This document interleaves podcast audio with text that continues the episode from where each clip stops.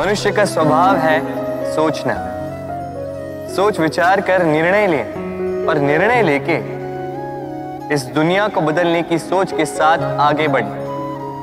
है ना? परंतु क्या हर कोई अपने निर्णय का परिणाम पाने में सफल होता है? क्यों कुछ ही लोग इस संसार को बदल पाते हैं? अन्य क्यों नहीं? इसका कारण है है।